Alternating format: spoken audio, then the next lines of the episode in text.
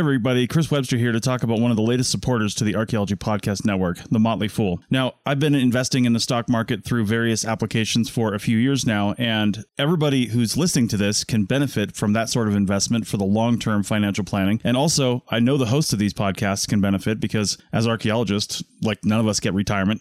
We all have to kind of fend for ourselves. So investing in the stock market is a good idea, but not everybody can do it. And look, we get it. The market is complicated and confusing, and to many of us, it simply doesn't make sense. In fact, where do you even start?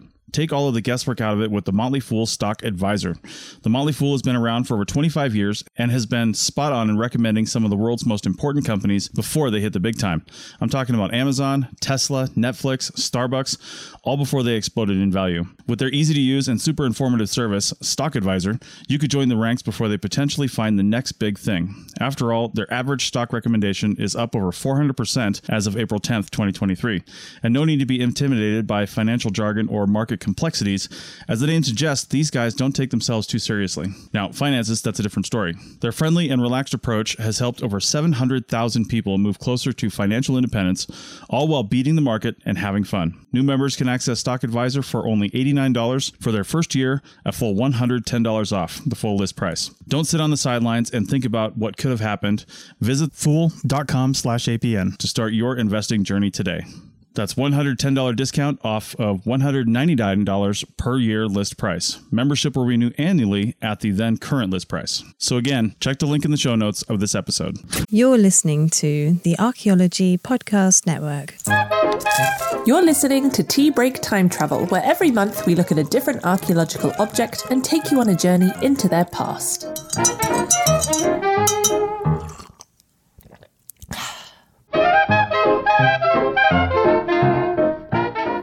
And welcome to episode seven of Tea Break Time Travel. I'm your host, Matilda Siebrecht, and today I'm savouring a, well, I, would, I was about to say simple, but not really simple, uh, chai tea latte, which is actually one of the most complicated drinks that I could have made from my tea shelf today. Joining me on my tea break today is archaeologist Christopher Wakefield.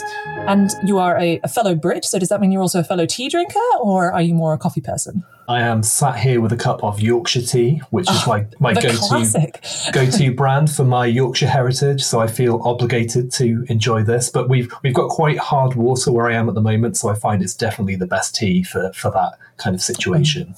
I have to admit, I'm not... that good, although, well, I'm not that good at differentiating between the black teas, but I can uh, notice if, for example, I have a cup of one and then someone changes it and I have a second cup, but I don't, I, I must admit, I don't really notice the difference between all the different black teas in like the Yorkshires, the Tetleys, the English breakfast, the Earl Greys, I don't know. I'm well, pre- prepared for a wave of feedback from listeners, I'm sure, from that admission. probably, probably. Oh, well, anyway.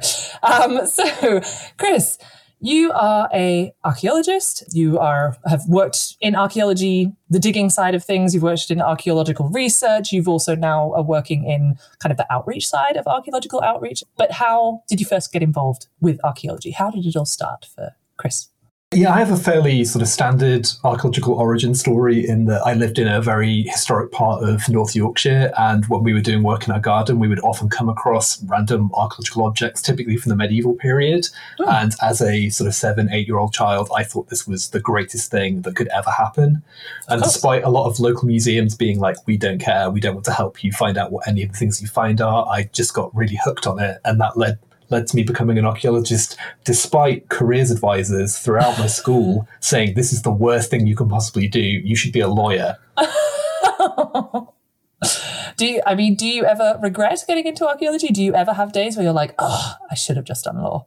Definitely not. Archaeology is is one of those jobs where you get up every day and you don't know what's going to happen. Everything is different. And from one week to the next, you can be working on Roman landscape archaeology and then prehistoric Flint spreads. It's just such a great opportunity to do different things, meet different people, and find out awesome stuff. So I am always banging the drum for people to get into archaeology. Well, and I mean, the uh, I guess the only thing, because I have worked outside archaeology as well, in between, you know, trying to find jobs, because I guess that's the only problem with archaeology is that if you're trying to find work in it, sometimes it can be quite tricky. But even though something like, I don't know, being a lawyer or something like that, it gives you, you know, a nine till five, you have a set time, you, you've got a nice long-term contract, you've got, you know, good pay and all this kind of stuff. Not that I ever did law, but like I had jobs that were definitely more permanent. But then, I don't know, after a while, you sort of really enjoy the first month or two of having like a steady paycheck. And then after a while, you're like, you know what, I just, it, I miss it. It's it's not as interesting as, yeah, archaeology. Yeah, I think that's that's definitely true. And just doing a job where you, like every single thing with archaeology, you know, if you're digging a single feature, you're digging a pit, it's trying to find out the story of what that feature's history is. Yeah. And to me, that constant kind of engagement of, of working things out and using the information and the skills that you have to actually find out about the period of that feature or the type of archaeology that you're dealing with, that I find really stimulating. Whereas I've done experience before in other areas, and, you know, sitting and doing a sort of day in, day out, nine to five job, I find so dull. No, I agree. It's more so like, I, I always tell people it's sort of like detective work, but you unfortunately never really know the final chapter and who actually did it. You know, it's just, uh, you have to work with what you've got, basically. Yeah, spoiler alert for this episode, you're probably not going to find out the proper answer for any of the stuff I'm talking about. What? Why have I invited you on as a guest? I only want people who can give me solid answers of exactly what happened in the past. Cool. So, yeah, so it, no, that's uh, interesting to find out. That it's interesting. I always ask people how they first got involved in it, because some people it's just indeed something that's always interested them based on their background. But for, I guess, a lot of people, it was also like Egyptology, or, you know, some people got into it from a very different perspective. My mum was kept telling me, I was the opposite to you. My mum and my careers advisors were like, I feel like archaeology would be something really good for you. And I was like, no, I don't want to do it. And then at some point I was like, actually, this is very cool. And I, I think I want to do it. So uh, I, I'm always fascinated to hear the different paths that people take to get in into archaeology. And it's also interesting because so many people ask me, at least, you know, how, how can I become an archaeologist? Like, what can I do to be an archaeologist? I don't know if you also get the same question. Yeah, definitely. It's interesting because a lot of the people I speak to, so many people say, oh, I used to want to be an archaeologist when I was a kid. And then mm-hmm. I kind of grew out of it. And you're like, wow, you know, drive by on my profession. But yeah, a lot of people do ask that. And I think in the U K, it's really interesting that we're in a, we're in a space at the moment where it's really easy to become an archaeologist. There's mm. loads and loads of work on at the moment. We, you know, the, we've got a real shortage of archaeologists, actually. And I think the best way people can get involved is by visiting local sites, because there are so many projects out there at the moment that involve some community participation, and there are lots of training courses that people can go on.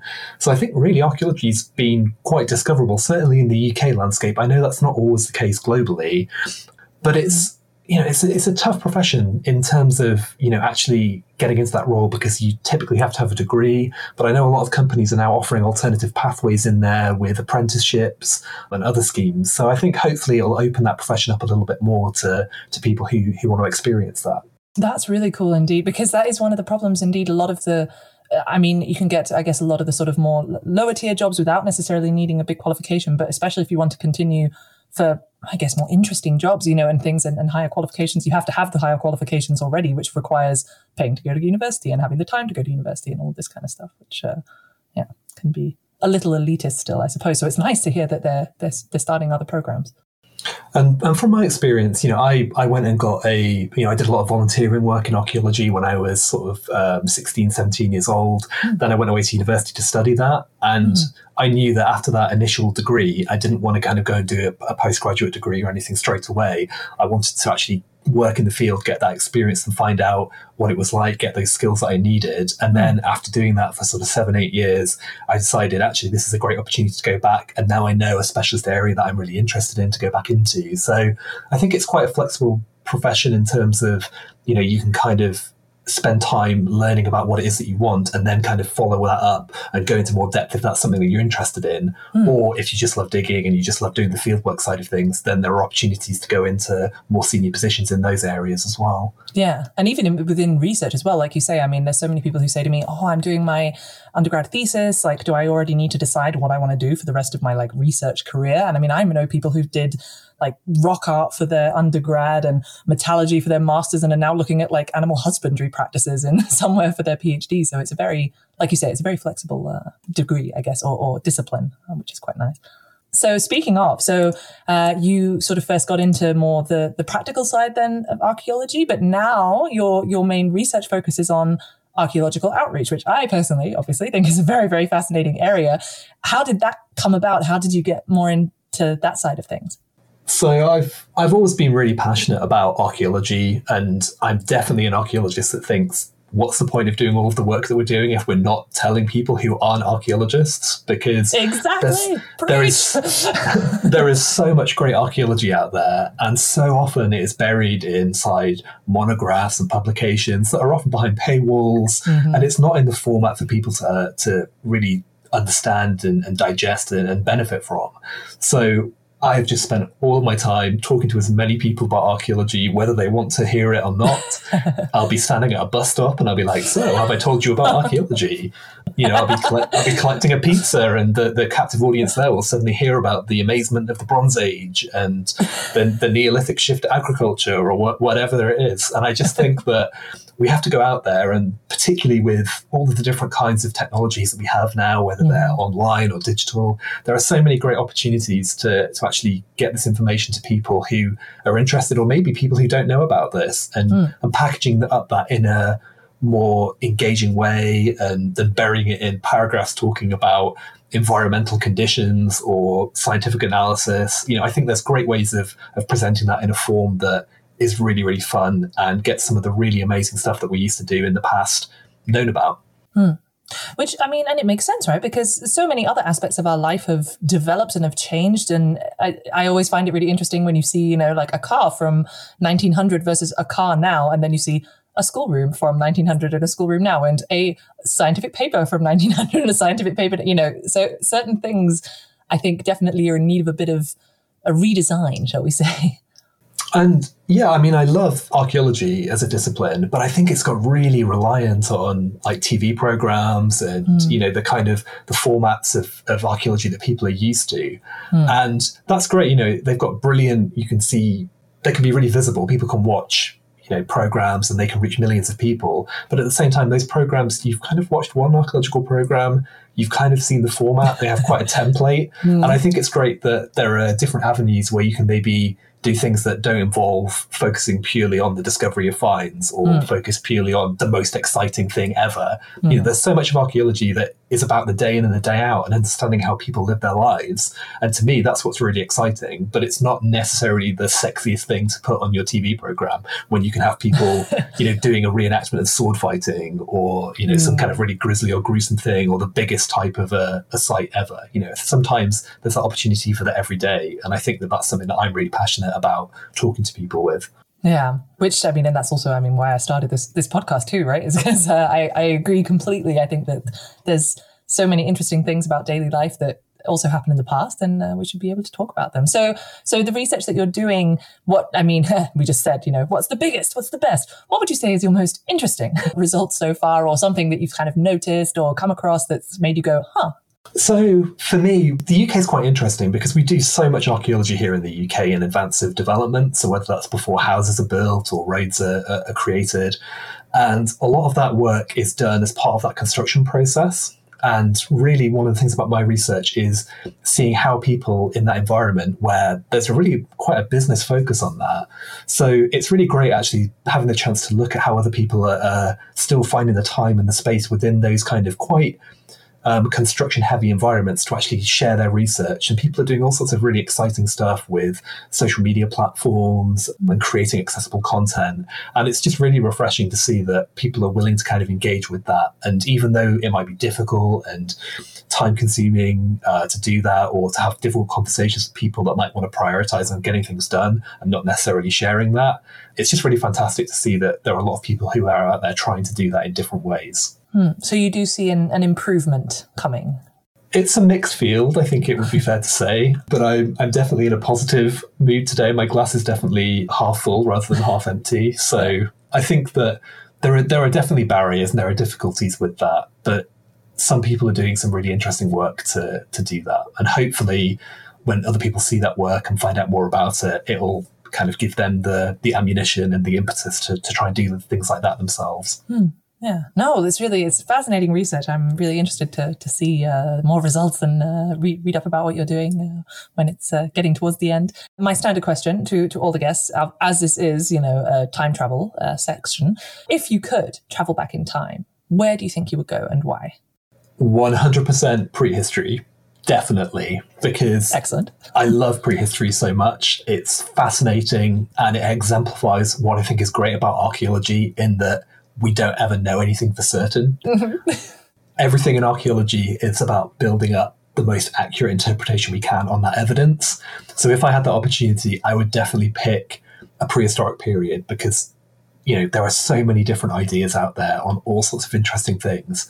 But whether I could narrow that down, that would be super difficult because I would love to go back and see what was going on with causewayed enclosures during the Neolithic in Britain. What are these weird monuments? Why are they created the way they are? Mm. Do they actually match up with any of the ideas that people write so many books and papers on? Or is it something completely left field that we don't know about?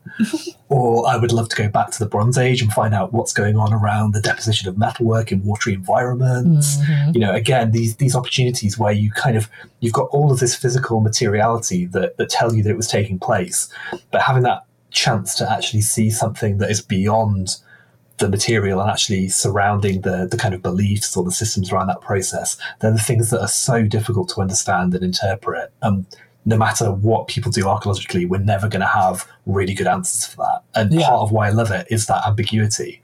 You know, there can be so many different viable and really interesting hypotheses that people have come up with, but what we, you know, and they can change. You know, in five years' time, we might have another great interpretation that that someone has come up with that is completely different from anything that's come before it. Yeah. And that, I know a lot of people really don't like that uncertainty about archaeology, and a lot of people feel that people aren't able to comprehend that there are multiple interpretations or something. But mm-hmm. I think if you actually are really open about that process and say, we don't know, it could be this, it could be this, it could be this, and then let people make their own minds up about that, I think that's what's really exciting yeah. because that is part of making archaeology a more participative process and sharing people's different experiences and mm. seeing how they affect interpretations. I could not agree more. And I also agree so much with the, what you said in terms of that, you know, an idea that could be considered like, oh yeah, this is definitely the most likely solution, could then years down the line actually be like, oh no, never mind, because this new theory has come and this is actually way more possible and way more likely. And like you say, I think that's hard for some people to accept, to get away from these kind of assumptions and, and facts or whatever that have been kind of so ingrained in a particular field that then It, it's difficult to let go of, but I think that that's really important, not just in archaeology, but in life. So I think that it's a really nice metaphor for, for life as well, really. Yeah, definitely. You know, I think if you're ever having a conversation with an archaeologist and they're telling you that this one hundred percent happened in the way that they're telling, I'd start to be, uh, you know, to quote to quote Wikipedia, citation needed. One, exactly. And yeah, it, the, the fact that there's multiple possibilities, and yeah, it's always, I always like when I'm doing my little reels and then someone says like, oh, I'd heard this thing. And you're like, oh, I haven't heard about that one, but that's also a really cool idea. Like that, you know, could be. It's just that it's not something that an academic has published about yet necessarily. So I think that's, uh, yeah, it, it's always good fun. But uh, yeah, no, very nice. Prehistory, excellent. And speaking of prehistory, that's kind of where we're going back today. It's kind of the end, the end stages of prehistory. So we're going to journey back today to around nine hundred B C, to a settlement in what we now think of as Eastern England. Who knows what, what they would have thought of it then. The sun is sinking low on the horizon, reflecting in the water of the river. And set into this river are multiple wooden houses, balanced above the water on wooden stilts and surrounded by a palisade ring of thick ash posts. One of these round houses is currently lit from the inside, the flickering light illuminating the objects heaped up outside, a stack of pots, some woven mats, and a large wooden wheel. But suddenly, there are yells, crashes, the light increases as crackling fills the air, flames whoosh out into the darkening sky, thundering footsteps and splashes as the inhabitants of the houses rush to safety, watching in horror from the riverbank as the fire engulfs their home. And as the wooden stilts collapse, the fires are extinguished with a loud hiss, filling the air with smoke and steam, and soon it is all over. Silt pulled by the current of the river starts to cover up the sunken objects, gradually hiding the pots, the mats, and finally the cracked wooden surface of the wheel. Which might be a bit dramatic um, for, a, for a time travel event, but, you know, we like to make things big, pull in the crowds. Um, so that's the focus of today's episode, a little bit uh, more indirect, is the wooden wheel that we mentioned. And so we'll get into the details of that soon. But first, I always like to have a look at the most asked questions on the internet, courtesy of Google search, which there were surprisingly few, actually, about wooden wheels. I thought there would be more. The main one was, how were wooden wheels made? Can you enlighten us at all, Chris? So that's, yeah, really, really great question. Wheels are really interesting because there are so many different aspects to this depending on where you are in the world, from Asia to Europe to the Americas potentially. It's a really interesting topic. Certainly in terms of Europe, wheels start to appear in Europe from around three thousand five hundred B C, but they start off as solid wooden disc wheels to begin with. And it's only over time that they evolve into wheels that are made up of boards that are held together with braces, which is the kind of wheel that we're going to talk about in a little bit more. Mm-hmm. And then gradually sort of emerging around fifteen hundred B C in Europe, you start to get spoked wheels, which are, I think, associated with chariots and that kind of technology, horse-drawn vehicles. Mm.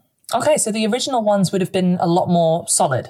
Yeah, yeah, that's what the, the evidence seemed to suggest. Okay. And it's only gradually with time they become more complex and they evolve to sort of uh, meet more complicated needs for them with, you know, faster-moving vehicles, things like that. Mm-hmm. And in the, I, I'm just thinking, because you mentioned it's made from like a solid bit of wood, so I guess that means that it's sort of a very big tree rather than using lots of wooden boards. I mean, is that why we then see the start of wheels being made with boards rather than a single piece of wood? They'd cut down all the big trees. Yeah, so, so if you're using boards, that certainly opens up a lot more possibilities in terms mm. of the, the the size of the wheel you can make. So again, you get these this kind of board construction is, is quite typical, those tripartite wheels that we tend to call them. Mm. So they're kind of one of the most common examples, and they're the earliest type of wheel that are known for Britain, for example. Mm. So again, they're, they're sort of constructed from um, three large boards, and then they are sort of pinned together with dowels, which connect them together. And then on either face of the wheel, so the front and the back, there's a bracer that's usually secured to help keep all of those boards together and in position. Um, and they're secured together with dovetail joints, uh, bracers, one on the front and one on the back. And then there are little dowels in between each of the boards that, again, help secure those together. So that's indeed very complex, actually. It's not just... Because I was immediately thinking like, oh yeah, but then the so the earlier ones would have been much simpler, but actually probably they're they're even more complicated because they have so many more parts, I guess, than than later wheels with the spokes potentially. Yeah, I mean, it's a it's a really interesting sort of evolution of that technology, and particularly with things like the axle as well. Mm. So you've got a, you know, there, there's a separate component there which is fixed, and then the axle will fit into that. So, you know, definitely it's. It's really fascinating kind of getting these glimpses, and certainly in Europe we've got some really good examples where uh, larger vehicles are actually preserved. Typically in Britain, wheels are a very, very rare find, and they're often fragmentary as well. So it's really only on the continent that we can actually look at some of these these better examples. But again, they're typically associated with slightly later periods. Okay, interesting. Okay, well, so uh, the second question was a very strange one, but I thought I'd include it because it came up a couple of times. Were wooden wheels silent? That's a really interesting question. I'm not quite sure what people are getting at when they're typing that, but yeah. It makes me think of, of something that I find really fascinating, actually, is that I mentioned that wooden wheels are actually really rare to find in the archaeological record in Britain, mm. but what we do tend to find are the tracks left behind by wheeled vehicles. Mm. So this is something that I find really fascinating. So actually, when archaeologists are, are working on different sites, depending on the ground conditions, sometimes the, the tracks that were made as those wheels went through particularly wet or boggy landscapes are actually preserved. Oh, so um, there's a site called Hesterton, one at Welland Bank, there's one at County Farm. So there are these sort of stretches of sometimes meters and meters where the, the wheels uh, from the vehicle would have been left actually preserved, and we can excavate those really carefully, and that gives us information on how wide apart the wheels would have been spaced. Uh, it gives us ideas of, you know, the actual diameter of the wheel, thickness themselves. So it's not actually a, an object that you're finding itself, but it's the traces of that object being used that are left behind. So kind of picturing those kind of wet and boggy environments, you know, there'll probably be quite a bit of, you know, kind of squelching and the, and the sound of those wheels moving through that landscape.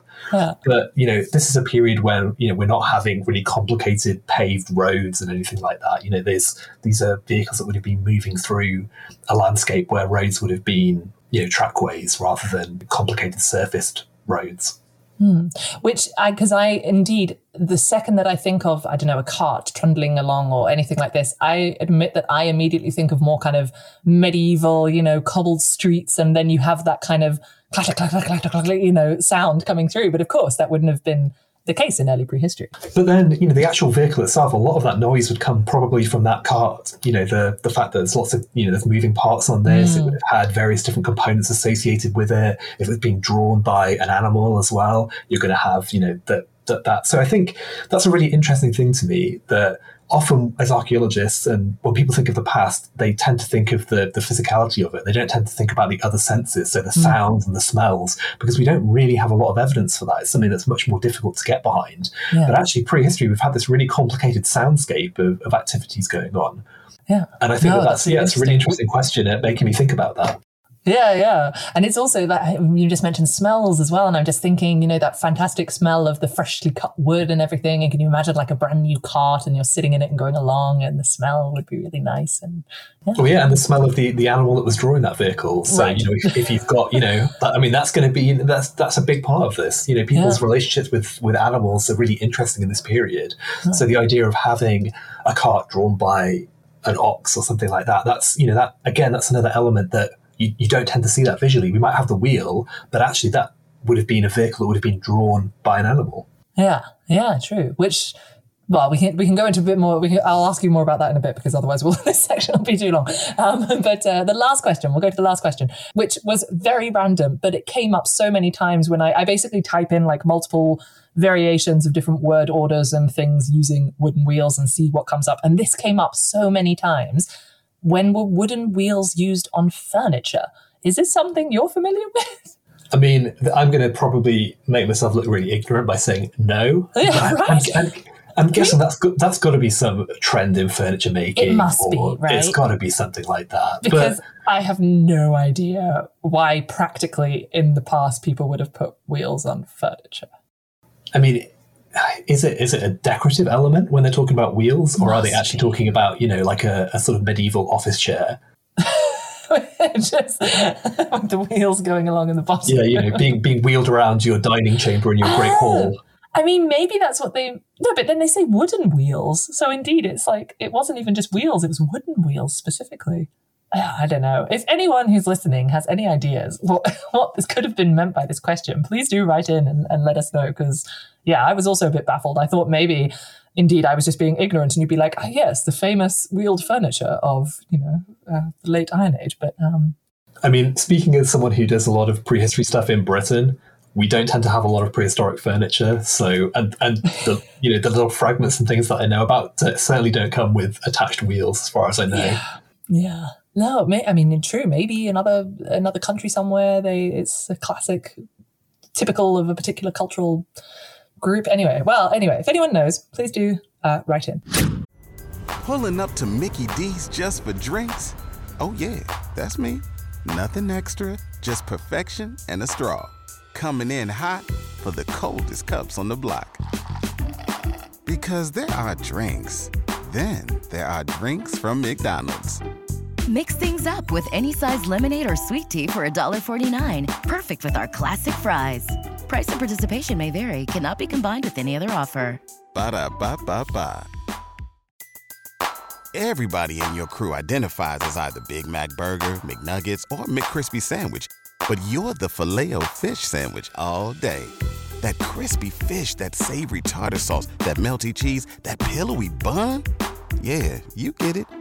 Every time. And if you love the Filet-O-Fish, right now you can catch two of the classics you love for just six dollars. Limited time only. Price and participation may vary. Cannot be combined with any other offer. Single item at regular price. Ba-da-ba-ba-ba. Okay, so we know a little bit more about wheels in general, but perhaps we can expand a little bit on the, the points we just made. So for those of you who have just joined us, we chatted about the different styles of wheel that are made throughout the years and how they developed over time, but also the fact that if you think of something like a wheel, things like sound and smell and all of that kind of things, uh, it comes into play as well. So we already discussed, so the earliest evidence we have for wheels, I'm afraid I can't remember the date that you said, some three thousand? So generally, I think the, the first solid wooden disc wheels can be seen in Europe around three thousand five hundred B C. Mm-hmm. And then it kind of moves on to the sort of evolution and the tripartite wheel, which is made up of boards. And then spoked wheels tend to emerge around fifteen hundred B C, and they tend to be associated with things like chariots. Okay. And then uh, we we also mentioned the fact that, that the earliest wheels would likely have been used then in collaboration with kind of a cart or something that would have then been pulled by an animal. Is this something that's kind of generally agreed with in the archaeological record as well, or...? Yeah, it seems to be. So kind of carts seem to be a, a pretty major function for that. The complexity of those, I think, tends to change over time. Mm-hmm. Um, but interestingly, when you kind of get onto the sort of the evolution of the wheel and the, the wheel, the tripartite wheel made from the boards, there's a remarkable degree of similarity in those across Europe. So there are kind of minor differences, perhaps in, in you know in size and slightly in the design, but lots of them have this really interesting sort of lunate set of holes either side of the axle. So there seems to be kind of a bit of a stylistic element to them as well. You know, oh. they they're not just purely functional. There seems to be a kind of craft element and a different design that they tend to have, and that seems to be the case in Europe. And then when they make their way over to the Britain as well, when they start to appear here, we have similar examples. Hmm. Okay, that's really interesting. And it's interesting as well, like you say, that it, it sort of developed the same way, though, across different ones. So, I mean, I guess in some ways the the, the spoked wheel is more functionally superior to, to the solid wheel. I'm, I'm not an expert on wheels, I'm afraid, so I couldn't, I couldn't directly comment on the efficiency of a spoked wheel as curious. opposed to a tripartite one, I'm afraid. Uh, it would be really interesting to do experiments with that, no? Like do, I don't know what, I don't know how you would do experiments. I guess do lots of different things with the different kinds of wheels and see which ones perform better. Yeah, I'm sure, well, I'm, I'm sure people have really, you know, I'm sure there's there's loads of information out there, but I'm guessing that the, the function seems to be pretty different. You know, with a cart, mm. you're kind of, you know, you're trundling along, it's transporting material, it's, you know, but when you're starting to get into kind of war chariots and things mm. like that, I'm guessing that speed and right. that, you know, that, that element is going to require something that's perhaps a little bit different. Yeah, more maneuverable perhaps. So indeed, so wheels, yeah, different different designs for different functions, but also different designs for different cultures, which is uh, very interesting. And I imagine that because they're so specialized, I mean, we talked before about all the different, the dowels and the, the braces and everything required, even in the sort of earlier form of wheel. So I'm guessing it was likely more of a specialized profession.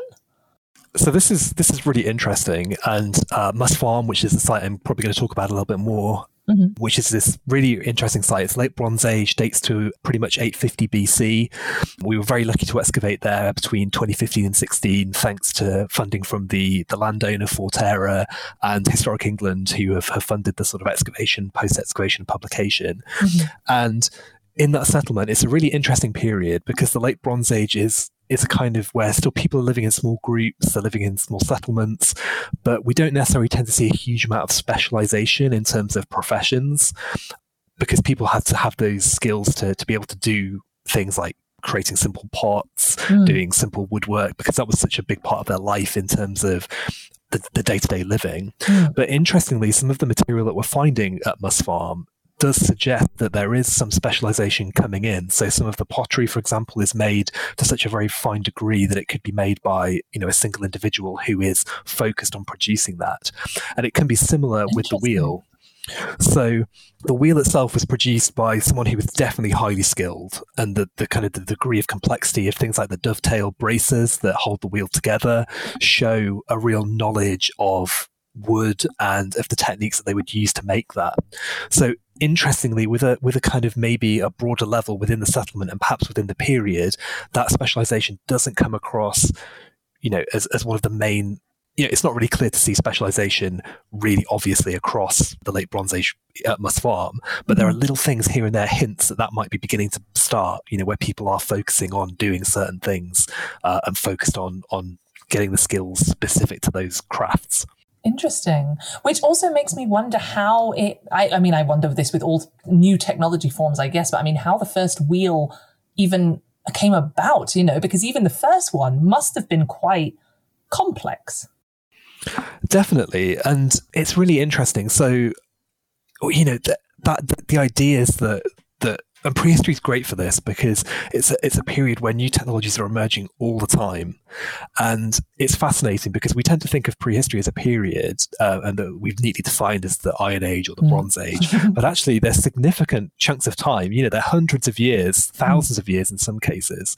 So this kind of evolution is quite a gradual process. But thinking about how quickly those ideas and those concepts can travel, mm. it, it's something that can happen quite quickly. You know, if someone has experimented and made something that's really interesting and really useful and makes things much easier in your life or gives you new options, then it's easy to see how that idea and that technology can travel quite quickly. Yeah. I don't know. I, it's it's something this that particular topic, that idea of kind of how ideas spread and how new things came about. I mean, it's just always been completely fascinating to me how.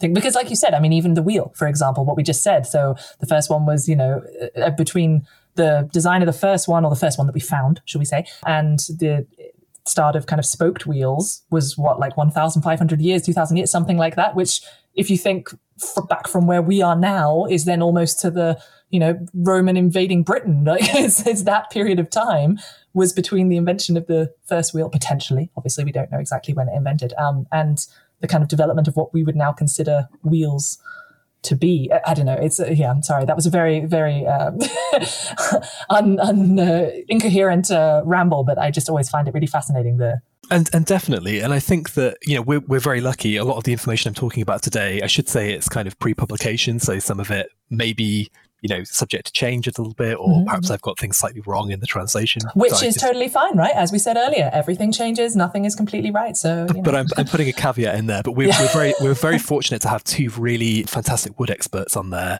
Um, mm. One of whom is Mike Bamforth, and the other one is Iona Robinson Zeki, who have worked with waterlogged wood and prehistoric wood for quite a long time, and they really know their stuff. Mm. And it's fascinating, you know, speaking to them and, and reading the stuff that they're doing, because. Uh, looking at the the wood, for example, we know that the the wheel from Must Farm is made from alder, mm-hmm. and that's a really interesting kind of option, because looking back into there, was that something that was deliberately chosen, or was it something that was available to people? You know, we have to start kind of thinking about these processes of material selection and knowledge. Mm-hmm. So alder is an interesting wood, and when you speak to to some people, they talk about that it's quite difficult to work with, and they say, "Oh, I don't think I would have chosen that," or oh. you know, for various artifact types. But then there's there's some um, suggestion that actually alder is actually quite resistant to rot. And mm-hmm. if this is a wheel on a cart that's being used in a very wet environment or kind of waterlogged, muddy environments, then mm-hmm. was that wood actually chosen because there was a knowledge that alder is actually quite resistant to that? Mm-hmm. Or was it simply that there was lots of alder trees available and there wasn't really a huge amount of thought press going on into that? But, you know, this is one of the things that we really are, are interested in. And a lot of the time, objects like this come up, like a wheel, and there's a temptation to think, oh, that's a wheel, great. Yeah.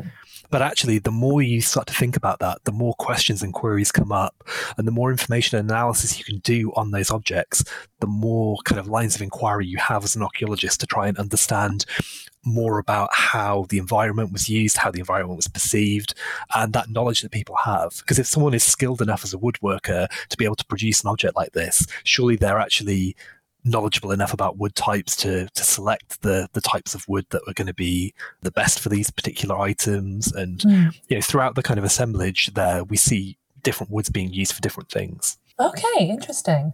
And the by the way, I should probably say, because I just realized we haven't actually specified. So the the place that we time traveled to was what is currently known as Must Farm, uh, a, a, a site uh, located in Eastern England, which is pretty famous. You've probably heard of it, but just in case you haven't, uh, we will talk about it a little bit more detail in the next section. But it's a fantastic preservation because it had this fire and then it fell into the to the water, which meant that so many fantastic objects were beautifully preserved, like a wooden wheel. Um, and was it just the one wheel that was found? So it's really interesting because the the site that we're talking about is a series of roundhouses built on stilts over a river channel. Mm. So this is a really, really watery environment. Mm-hmm. You know, not only is the river itself full of water, but the the area around it is very boggy and waterlogged, and we know that from a lot of environmental data. Mm-hmm. And we actually found definitely two wheels. Um, so we okay. found one which was, I think, a, to date, it's the most complete Bronze Age wheel from Britain. Mm, although I think another I saw. Beautiful. Uh, and that, well, actually, it's interesting because just about one and a half miles away at Flag Fen, another wheel was found, uh, which oh. is actually slightly older. So we know that, you know, again, in this very watery environment, the Flag Fen Basin is very, very waterlogged. It's part of the Fens. There, you know, there are two wheels there. Huh. Uh, sorry, there's a wheel there, and we have our wheel at Must Farm. Mm-hmm. We have a fragment from another wheel. So in total, there's five artifacts that have been identified as potential cartwheels. Okay. So in the middle of a river. yeah. So this is the really curious thing. So what on earth were these wheels doing yeah. in an, you know, actually inside a structure over one of these river channels. Maybe they were attached to furniture. Well, but, but that's, you know, you kind of joke about that, but, you know, was was it the case that this wheel was either being manufactured or repaired in one mm. of these buildings, or could it have been the case that it was possibly being reused as some kind of secondary function? So mm. as something within these structures. You know, this is part of the interest that we have. And we know that because there was this big fire that you've described already, mm. that we actually know that the wheel was actually in one of these structures because it has a really obvious charring pattern across the surface of that wheel. Mm-hmm. So it wasn't like it was, you know, in the river or, or next to the, the settlement. It was actually inside one of these structures when it was burning. Mm. So what it was doing there is part of that really interesting question. Yeah. You know, we we don't really have a really good answer about that, but trying to find out more about that process and understand that is, is definitely something that we're we're looking into. And I guess, uh, unfortunately, it's something like wood. I'm trying to think, because obviously I do useware analysis as my main my main thing. So I'm immediately thinking, oh, I wonder what kind of, you know, useware studies you could do on it. But something like wood is already so difficult to do that on, especially if it's been waterlogged and then especially if it's been burnt. But are, are there any plans to do anything like that, or have there been any examinations like that on, on these items? Yeah, so our specialist, Mike Bamforth, he's he's had a look at the wheel, and typically you can do kind of useware analysis because wheels tend to wear in quite distinctive patterns. But some of the issues we have here is that charring pattern, and that charring of the wheel has, has kind of removed some of that detail, mm. but also the fact that it has been lying in a river channel with the sediments. Those sediments have kind of caused compression and slight distortion to the wood. Mm. So actually doing more detailed analysis of that with, you know, with this complexity of the, the charring and the compression makes more involved analysis of those useware patterns very, very difficult. Oh, such a shame. Can you see, uh, I mean, I, oh, you might not be able to see exactly the way that it has been used, but we sort of, I, I can imagine if, if a wheel has been used for a long time, maybe you'll see that, I don't know, the, the inner edge is, is bigger than the outer edge. Is, is something like that possible to see, or is even that still a bit too... So on, on this particular example, there's nothing that's possible to oh, be yeah, because, like I say, it's it's just it, yeah. This is the thing with with Must Farm in particular. It's a fantastic excavation with so much detail and so much resolution that you never normally find from Bronze Age, late Bronze Age archaeology. Yeah, but yeah. At the same time, it gives you all of these amazing clues and all these tantalizing questions. Mm. But it also, unfortunately, it, you know, it, there's lots of stuff that we can't get. And it's so frustrating because you're like, oh, you know, we're so close and we're getting so much further than we have done before. But yeah. There's still inevitably that that limit that you reach where you can only go so far. Yeah. I mean, are there the theories existing or, or, or sort of future projects planned to investigate some theories about how, why indeed these, these wheels might have been in this very river-based, bog-based community? Or is it still quite open to interpretation? Well, I mean, again, it's just it's interesting because we've we've fully excavated the the settlement site there at Must Farm, so we've we've pretty much dealt with and recorded all of the archaeology that's there. So it's not like we're, you know, if we dug there again, we'd find some more wheels. You know, we've, right, we've, yes. we've pretty much covered that.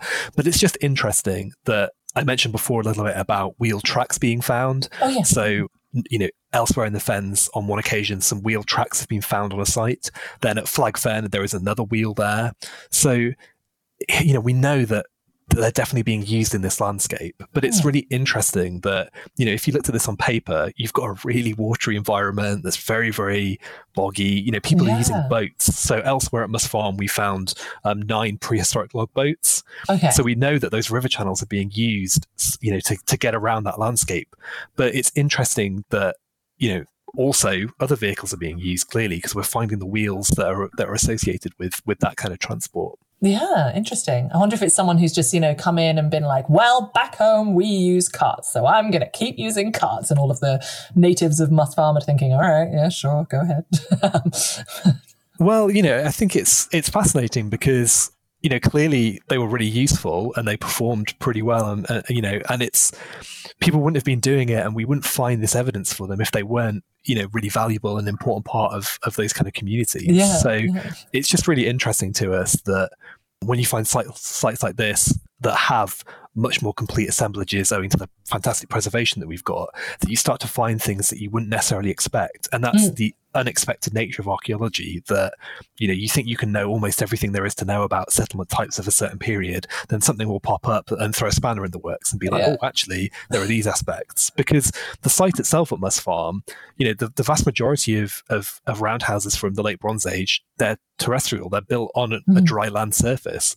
But mm. yet here we've got this settlement that's popped up that's built on stilts. And it's mm. the only one of this date that's been found in Britain. There are okay. examples in Europe that are very similar, but then bam, all of a sudden this one pops up. So again, this is part of the the real excitement about this particular site and also archaeology in general, that you're always finding new things. Pulling up to Mickey D's just for drinks? Oh yeah, that's me. Nothing extra, just perfection and a straw. Coming in hot for the coldest cups on the block. Because there are drinks. Then there are drinks from McDonald's. Mix things up with any size lemonade or sweet tea for one dollar and forty-nine cents. Perfect with our classic fries. Price and participation may vary. Cannot be combined with any other offer. Ba-da-ba-ba-ba. Well, so seeing as we have now been talking about Must Farm and, and the kind of interests surrounding that particular site in a little bit more detail, I mean, Chris, we introduced you and your background a little bit more in the first section of the episode, but uh, you have indeed worked at the fantastically preserved Must Farm. So I think it would be remiss of us not to talk more about that site. And also, as you mentioned, there's a lot of other really interesting wooden objects that have been discovered there. So can you give some examples? What what other kinds of things have, have been found that are particularly interesting or, or uh, different to what we know of from other sites, perhaps? Yeah, yeah, definitely. I mean, in total, um, we did an, an evaluation in two thousand six, and then that was expanded into a, a bigger excavation between twenty fifteen and sixteen. And we found, I think, just under two hundred wooden artifacts, um, all from the late Bronze Age. Wow. So the majority of them from the actual duration of the settlement around eight fifty B C. So typically when you find any normal Bronze Age site in the U K, you will find, you know, very, very ephemeral evidence, particularly if the settlement has moved on. You get some fragments of pottery, you get some animal bone, you get some post holes, things like that. Mm. But here we had the incredible fortune of finding an environment which had a huge fire, which caused a lot of that wooden material to kind of have a, a charring pattern on the outside of it. And that charring almost acted like a bit of a shield to protect that from, from decay. Mm. And then a lot of that material then became waterlogged as it dropped into that river channel and was buried by some really fantastic sediments that covered it. Mm-hmm. So we have almost ideal preservation conditions for organic material, and that mm. includes wood, but also some things like uh, coprolites and uh, textiles as well. Wow. Okay. And within that wooden assemblage, we had, you know, a really interesting range of, of different objects. So we have things like the the wheel, we've had fragments of boat. Um, elsewhere in the channel, we have full log boats, which are currently being preserved at Flag Fen. Oh. But we also have lots and lots of other smaller objects. So we had forty bobbins, so little small pieces of wood around which textile had been wrapped and stored, Amazing. which are, you know, they're incredible. They'll fit into the the palm of your hand. They're, you yeah. know, a couple of centimeters in size. They're just the most delicate and beautiful objects. Mm. We've got containers, um, so they can range from, we had one of the most finely finished wooden artifacts that was probably also the product of a specialist woodworker, was a little box. Mm-hmm. So really, really tiny objects, which had beautiful sort of recessed style decorations on it, and would probably have had a lid that would have fitted into the top of it. One of the first things that people asked me is what was inside the box, and it was empty, so I can't tell you what it would have been used for. But again, a really beautiful little object. Oh, but man. Also things like bucket bases, mm. wooden buckets, which I think we had about fifteen of those, something like that. We had troughs that would probably have been used for food storage and food preparation. We had chopping boards as well, which still had the, you know, the actual individual chopping marks where people had been preparing things on them. You know, and these are things that are pretty much three thousand years old, and they give you this real connection when you're mm. when you're finding them and looking at them. And again, some of the bucket bases, you know, they would have been used as a bucket, but we've, looking at them, people would have probably turned them upside down, and on the base of those, used them as kind of an impromptu chopping board for, mm-hmm. for processing stuff. So you just get these really nice moments of kind of glimpses into activities that were actually going on, and little moments in time that have been captured. Mm-hmm. And I, I should say as well, I mean, we we did just briefly mention it, but for those listening in who are not archaeologists or have, have no archaeological sort of uh, knowledge in terms of, of field work, basically, organic objects such as wooden objects very, very rarely survive in the archaeological record. They survive if it's freezing cold. So, for example, where I work up in the Arctic, I mean, they didn't have wood, but uh, if they did, that would be nicely preserved. We do find some pieces. Very arid environments also often have uh, quite nice wood preservation. So quite often in deserts, you will also find some wood. And in waterlogged conditions. So that's why we're getting so excited um, about this uh, this Must Farm. And in terms of, for example, the excavation, because obviously it's dumped in the water, it was nicely charred, which already gave it that protection, dumped in the water, which gave it even more protection, kept there for thousands of years, and then is suddenly exposed to the environment. What happens, like, logistically, in terms of the excavation of these kinds of objects? Yeah, for, as as an archaeologist. So, yeah, definitely. One of the, the key things is, as soon as that object is exposed, the best thing you can do is to keep it waterlogged, because the minute that that starts to dry out, it starts to decay and you'll potentially lose really valuable and important information about that. So one of the things when we were excavating it, we were spraying the entire area with water. We actually were very lucky to actually have a sort of covered environment over the top of it to help keep everything really moist and keep mm. those moisture levels really high.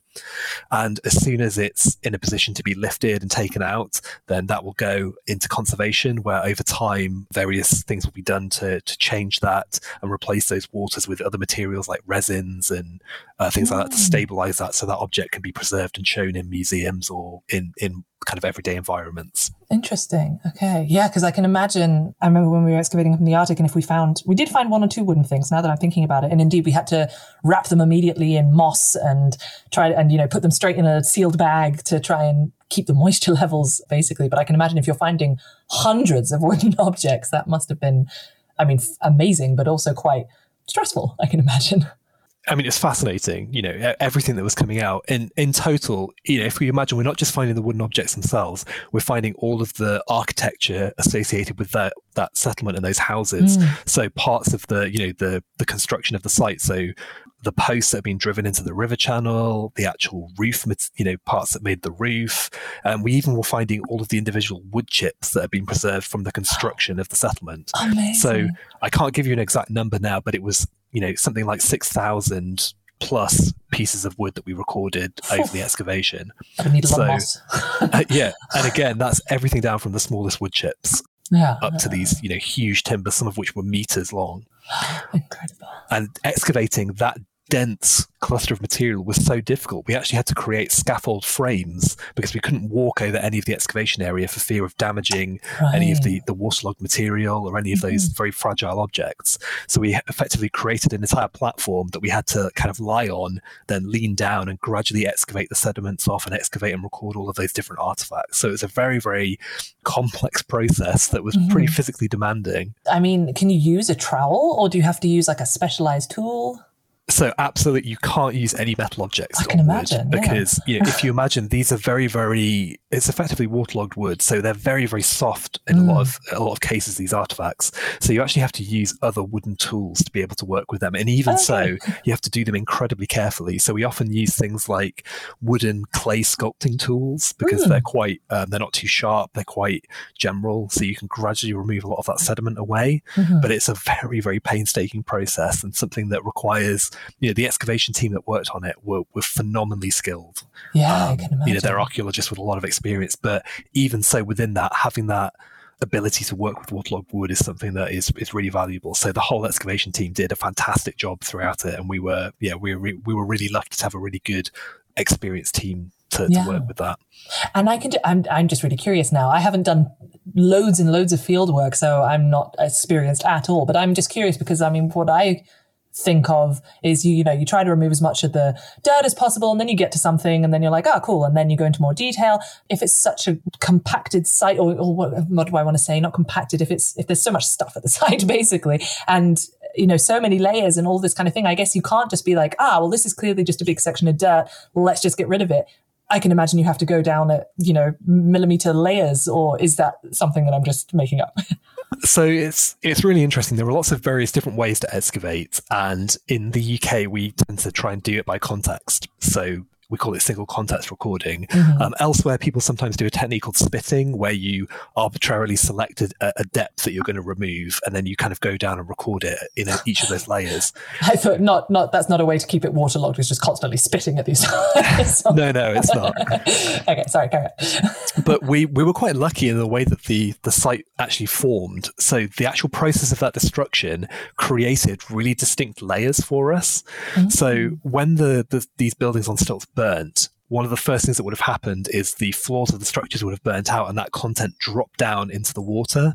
Mm-hmm. And then as the remainder of those structures then kind of were, were charred and, and collapsed, that created effectively a capping layer that went over the top of everything. Okay. So you effectively have like the, the kind of destruction deposit, and then you have a lot of the material kind of underneath that. So we divided the site up into different sections to make sure we were, you know, so for example, some of the buildings, we would dig those in quadrants to help inform the excavation of the the other parts of that building and the site, if that makes sense. Mm-hmm. But as we went down through those layers, we did it effectively by the sequences that happened. So the the kind of destruction material that that effectively landed on top of everything was carefully recorded and, and, and taken away.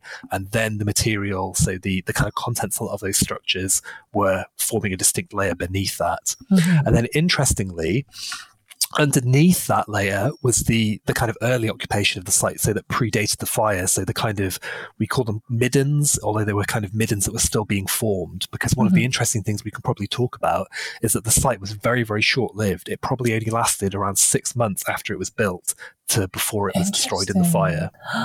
Okay. Oh, that must have been so disheartening. Well, I mean, that raises interesting questions about the nature of the fire, because this is a big event that we've talked a lot about in, in creating the preservation conditions and, and bringing the, the life of the site to the end. Yeah. But the big question is, why did this fire happen? Hmm. And that's something that through all of the analysis and the data that we've gathered, we're hoping to try and get a closer to. But it, it, it's whether or not you think that the fire could have been accidental or whether or not it was intentional. Oh. By the wheel maker.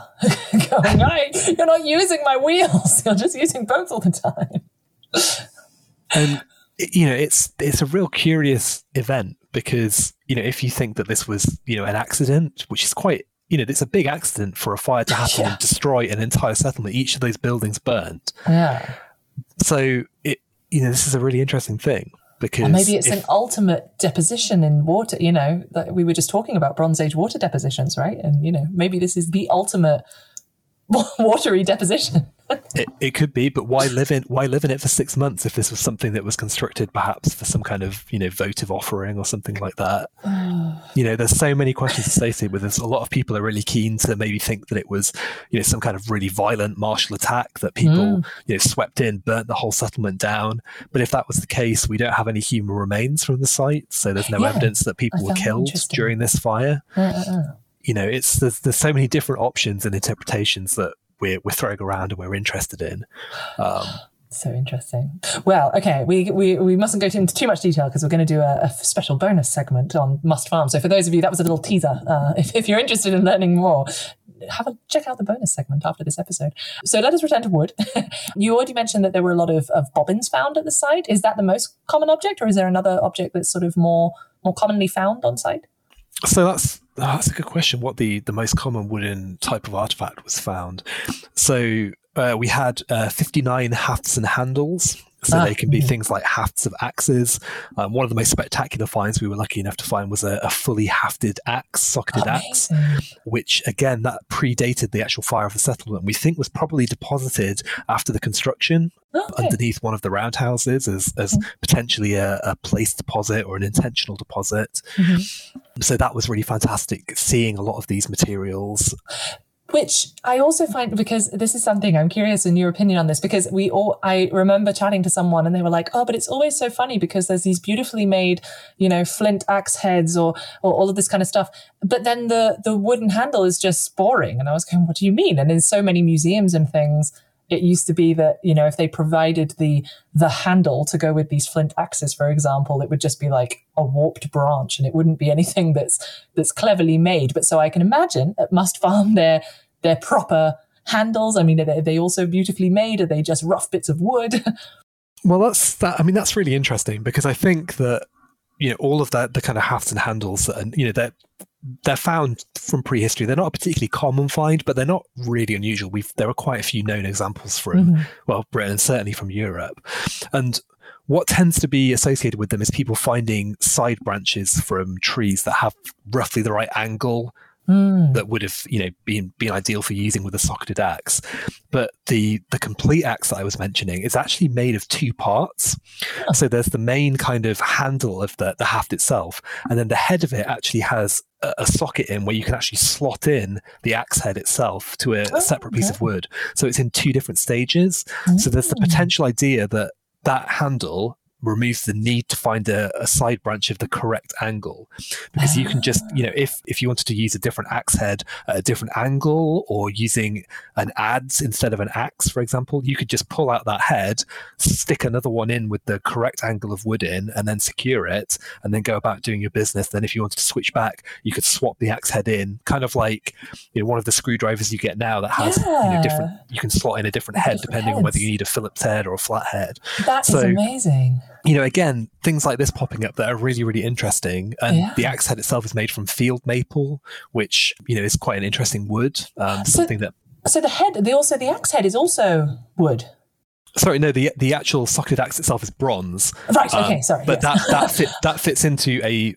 a piece of wood, ah, the head. and then I that, piece of, yes, and then that piece of wood fits into the actual haft of the axe it. itself. Yeah, yeah, yeah, yeah. Okay. Oh, wow. And maple. Yeah, field maple. Yeah, really interesting. Oh, beautiful. Which, again, is something that, you know, that, that little insight, like you were saying, we wouldn't have if it wasn't this beautifully preserved site. I mean, so many wooden objects are lost at, at archaeological sites, so who knows how many other incredible, uh, you know, tools with interchangeable heads, or all of these sort of things are happening across the U K, across Europe, across the world, but we just don't find them in the archaeological record. Yeah, I mean, we, you know, socketed sort of bronze axe heads are one of the most, you know, visually recognizable components of the of the Bronze Age period. Mm. And, you know, it, they they were only a part of the original artifact. They, mm. you know, and again, when you think about the percentage of that artifact they would have constituted, the actual handle and the haft itself are much bigger. And mm. we just typically never ever find that unless we're very fortunate with preservation conditions. Yeah.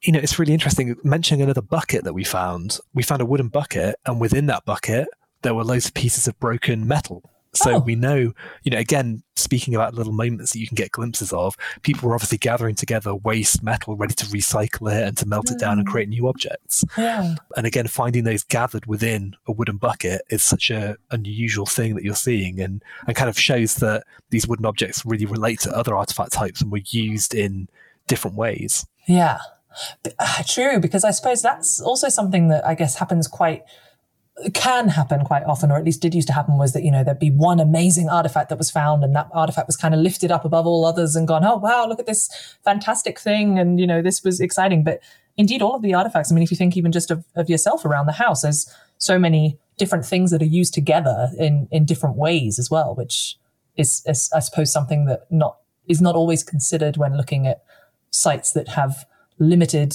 preservation or do not have all of the artifacts there that would have been used. Definitely. And that that's another interesting facet of Must Farm, is that we don't have everything by all means. Mm. Yeah, there are things that we don't have at the site. We've got a remarkable degree of preservation in terms of textiles, wood, some environmental evidence, pottery, some of which contains food contents and residues. All, you know, we've got this huge set of stuff, but there's still a lot of material that we we don't see. So we don't see animal skins, for example, oh. which, you know, we've got plenty of evidence of animal bone and things like that mm-hmm. from their diet. But there are various things that don't really necessarily survive um, owing to the, the pH conditions, so the acidity or the alkaline right. nature of the water. Mm-hmm. So, you know, this is very much not a complete vision of the Bronze Age. It's still fragmentary. And then the nature of the fire, a lot of those materials have survived, but again, a significant amount of them probably have been completely destroyed in that fire, and we don't necessarily know what hasn't survived necessarily, because mm. it's not there. Yeah. So the way I like to kind of think about it is, it feels like we've got a Lego set that someone has taken away an unknown number of pieces, um, and we don't have the picture on the box or the instructions to work with. Yeah. Yeah. So it's this this kind of process where we're trying to almost reverse engineer what happened, mm-hmm. but only from an incomplete evidence. And part of our challenge really is to try and understand what we do have and work out what's missing, which, to be honest, it's a really interesting process. Especially because a lot of the time things might be missing that we didn't even consider because they're not something that we use anymore, or they're not something that we consider as being important but would have been essential if they're prehistoric people or something like that.